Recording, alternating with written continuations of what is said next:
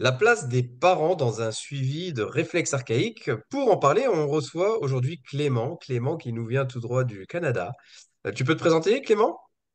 Ah, bien sûr, donc euh, je viens du Québec, sinon tu vas pas te faire des amis. Euh, donc à la base, je suis français, je suis venu euh, immigrer au Québec il y a 4 ans euh, pour travailler pour euh, PM Fitness et j'ai développé tout le côté euh, posturologie, neurothérapie, spécialisé dans les troubles neurodéveloppementaux de l'enfant, euh, donc euh, autisme, TDAH, Tourette, dyslexie. Euh, donc voilà, principalement, c'est la, mes tâches principales d'activité que je fais actuellement. Ok, super. Et euh, je sais que, parce qu'on on échange quand même depuis quelques années ensemble, euh, surtout qu'on a un sujet qui bah, qui nous est cher, on, aime tous les deux les réflexes archaïques, la possibilité de pouvoir travailler avec les enfants parce que c'est quand même exceptionnel, tous ces suivis-là. Et euh, toi, donc euh, il y a maintenant, ça fait plusieurs mois que tu m'en parles beaucoup, c'est de l'importance de la prise en charge, pas que des enfants, mais aussi des parents dans ce, de ce, circuit, en fait. euh. Exact, exact. En fait, ce qu'on, ce que, par expérience, du coup, parce que j'ai, quand j'ai commencé avec le travail avec les enfants, donc là, il y a quatre cinq ans maintenant, parce que j'ai, commencé en Suisse avant d'être ici, euh, ce que je me rendais compte, c'est qu'on mettait beaucoup de focus sur les enfants, à, à- qui s'engagent dans les exercices, mais en fait, faire engager un enfant de 3 ans, faire engager un enfant de 6 ans dans un exercice, ben, c'est très complexe. Donc, c'était beaucoup axé sur, en fait, finalement, dans le coaching des parents, donc c'est pour les accompagner dans le succès de leurs enfants. Euh, donc, ça soit par euh, un, coaching présentiel vraiment euh, pour les emmener à donner des astuces à la maison, comment eux faire engager leur enfant à la maison, que ce soit aussi dans du coaching nutritionnel pour leurs enfants. Enfin, c'est vraiment un travail en fait beaucoup plus proche avec les parents euh, que finalement l'enfant, quand je vais le voir en consultation, ben, ça va être beaucoup plus euh, facile que créer le contact avec un enfant, ça va être beaucoup plus facile. Donc, le faire adhérer en session, c'est facile. Mais l'adhérence des parents en dehors du travail, parce que c'est fait la, majorité partie du travail se fait en dehors euh, de, mon bureau. Donc c'est là-dessus que j'ai besoin de moi que les parents fassent le travail. Sinon, ben, malheureusement, on imagine bien qu'une ou deux séances par semaine, enfin par mois des fois, c'est complexe qu'on veut avoir vraiment des résultats qui tiennent. Yes. Et comment tu t'y prends, en fait, compte euh, bah, avec les parents? Euh, alors moi, c'est, dans mon processus euh, d'intégration de parents, en fait, déjà, j'ai beaucoup de questionnaires pour déjà vraiment que ce soit certain que ça soit des bons fits aussi. C'est-à-dire que à l'heure actuelle, je sélectionne aussi beaucoup les personnes avec qui je veux travailler. Donc déjà, je leur mets beaucoup la table en disant, ben voilà, vo- voilà sur quoi on va s'engager. C'est-à-dire que si on travaille sur six mois ensemble, sur un an ensemble, ça demande beaucoup de travail en parallèle, c'est-à-dire à la maison. Alors quand je dis beaucoup de travail, en plus, c'est pas vraiment vrai, parce que dans mes protocoles, je fais en sorte que ça soit facilement applicable. Donc, en termes de durée de travail, ça va durer entre 5 à 15 minutes de travail quotidien. Euh, que ça soit un plaisir, que ça soit vraiment des petits jeux, que ça soit vraiment euh, tout est fait, que ce soit très ludique, Euh, que ce soit autant pour les parents que pour les, pour les enfants. Euh, moi, j'ai des, des, certains outils pour pouvoir traquer aussi ce que font les parents. C'est-à-dire que si je vois que ce n'est pas forcément rempli, je le vois immédiatement, ce qui me permet de pouvoir suivre en me disant, bah, tiens, vous avez la difficulté avec un tel, un tel, un tel, qu'est-ce qui se passe? Ou, ah ben non, on est parti en vacances. Ah, ok, bon, je le sais, c'est pas très grave. Mais moi, je peux intervenir immédiatement plutôt que les revoir dans trois semaines ou dans, six semaines et me dire, bah tiens, c'est pas fait. Bah ouais, mais c'est pas fait parce que je ne le savais pas. Là, moi, je sais la difficulté et je peux intervenir immédiatement sur cette difficulté.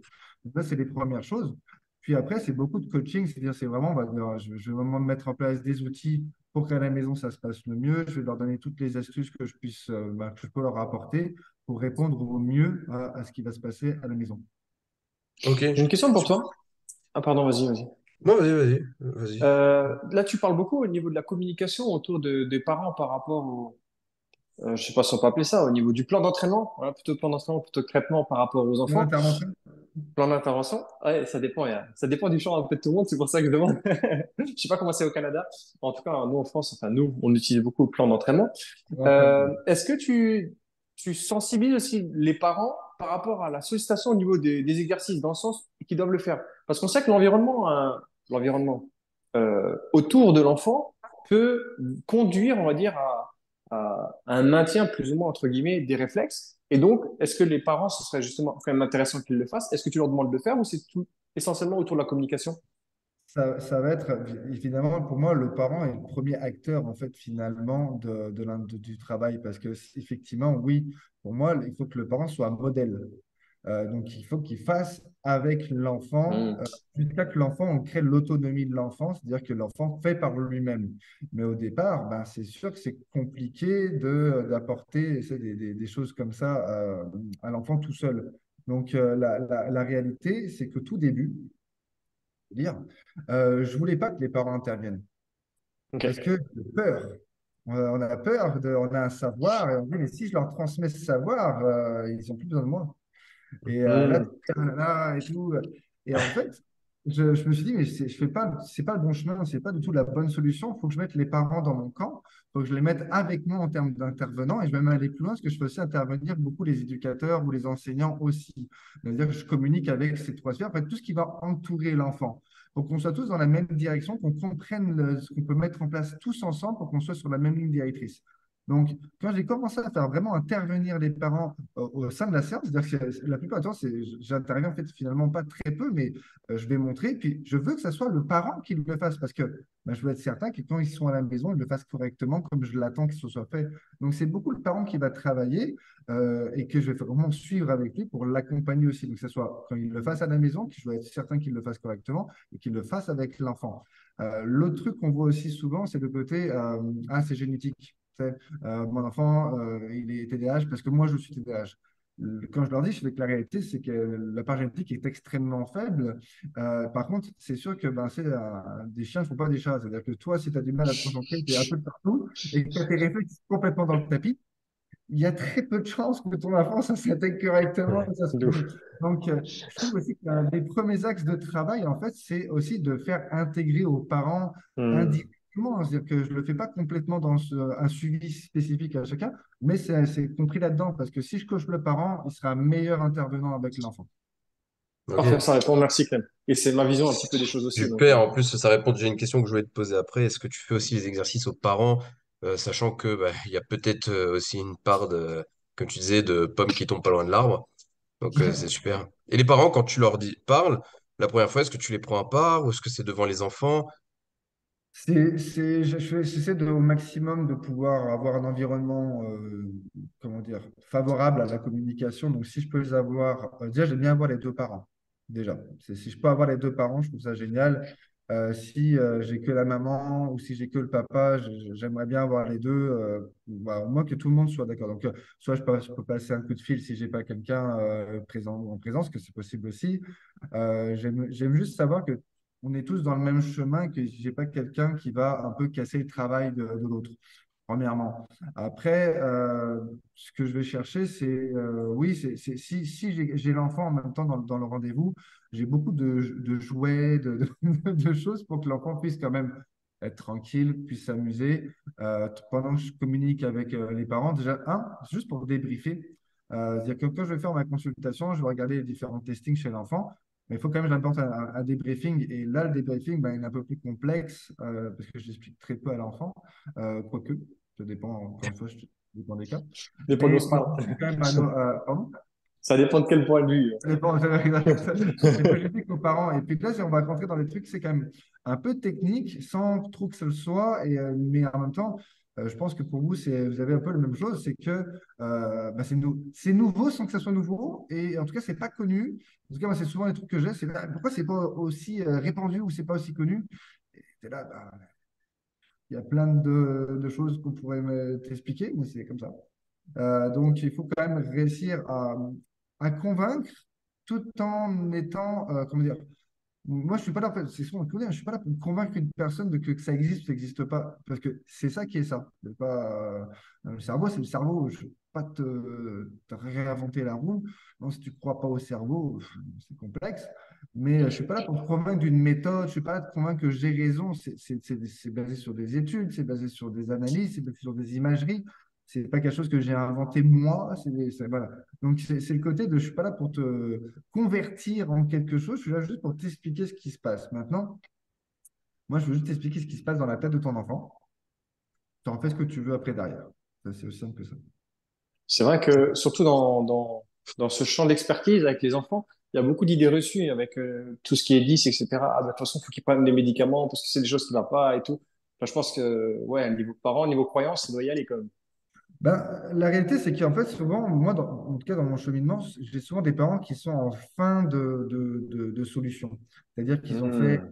la médication, ils ont fait le neuropsy, ils ont fait le pédiatre, ils ont fait, euh, euh, j'allais dire, le physio, enfin, ils ont fait plein, l'ergo, ils ont fait, ils ont fait plein de, plein de, de, de- de personnes. Et en vrai, c'est tout, c'est tout très bon, tout, parce que tout le monde intervient au- à, à très bon, à très bon niveau. Moi, la seule chose que je pose comme question, c'est bah, est-ce que déjà ils ont regardé l'état du tronc cérébral, donc euh, niveau des réflexes primitifs? Non.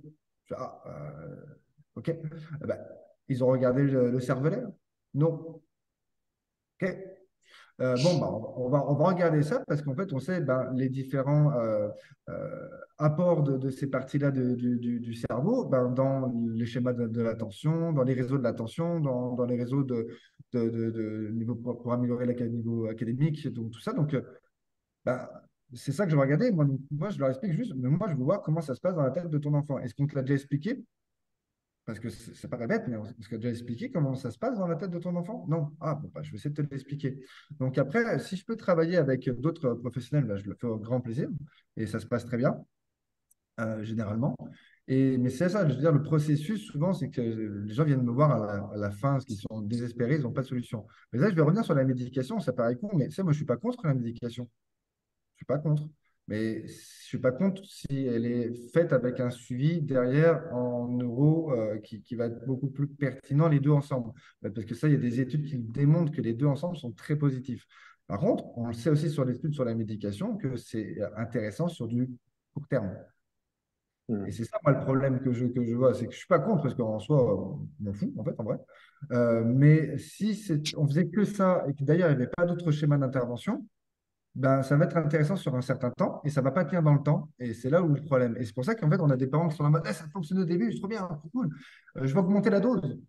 Mais d'ailleurs, on a tous les effets secondaires qu'il va y avoir par rapport à ça. Et là, on a une petite problématique euh, réelle par rapport à, à la médication. Donc, euh, ça, moi, je suis pas vraiment contre. Je suis pas vraiment pour. C'est juste que je trouve ça. Non, mais c'est trouve ça ça, serait comme euh, débat sur plein d'autres choses. C'est c'est bien de manière euh, transitoire, tu vois. euh. On pourrait euh, faire le parallèle, tu sais, quand t'as mal au genou, tu mets une genouillère. Ouais, mais tu mets pas une genouillère quand t'es allongé sur ton canapé parce que ça sert à rien, tu vois. Tu mets une genouillère quand t'en as vraiment besoin. Le reste du temps, il faut que tes muscles travaillent. Ben là, c'est exactement la même chose. Il faut laisser au corps un petit peu aussi, euh, enfin, le corps s'exprimer et puis recréer des, de- des dynamiques. Moi, ça, me fait penser à. Il y avait un enfant, là, bon, les, les- la médicamentation, c'est surtout dans les troubles TDAH, plus que 10. euh, mais euh, ça me fait penser à un enfant qui était venu à un de mes, stages là et, et les parents m'ont dit ouais, c'est la première fois qu'on lui donne pas le médicament et qu'il se comporte comme ça, notre fils. Parce que il y avait une réelle prise en charge derrière, bah, il y avait un travail moteur, euh, cognitif, enfin voilà, tu, tu vois, tout ça, tout ça.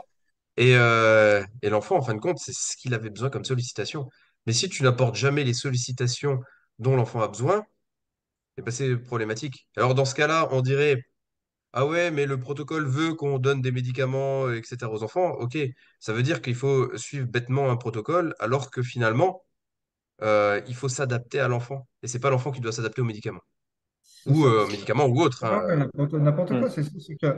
Mais après, on en revient sur, euh, ben, sur, sur la réalité de terrain d'aujourd'hui. C'est que c'est la, la- aujourd'hui la, la, la santé et il faut que ça aille vite.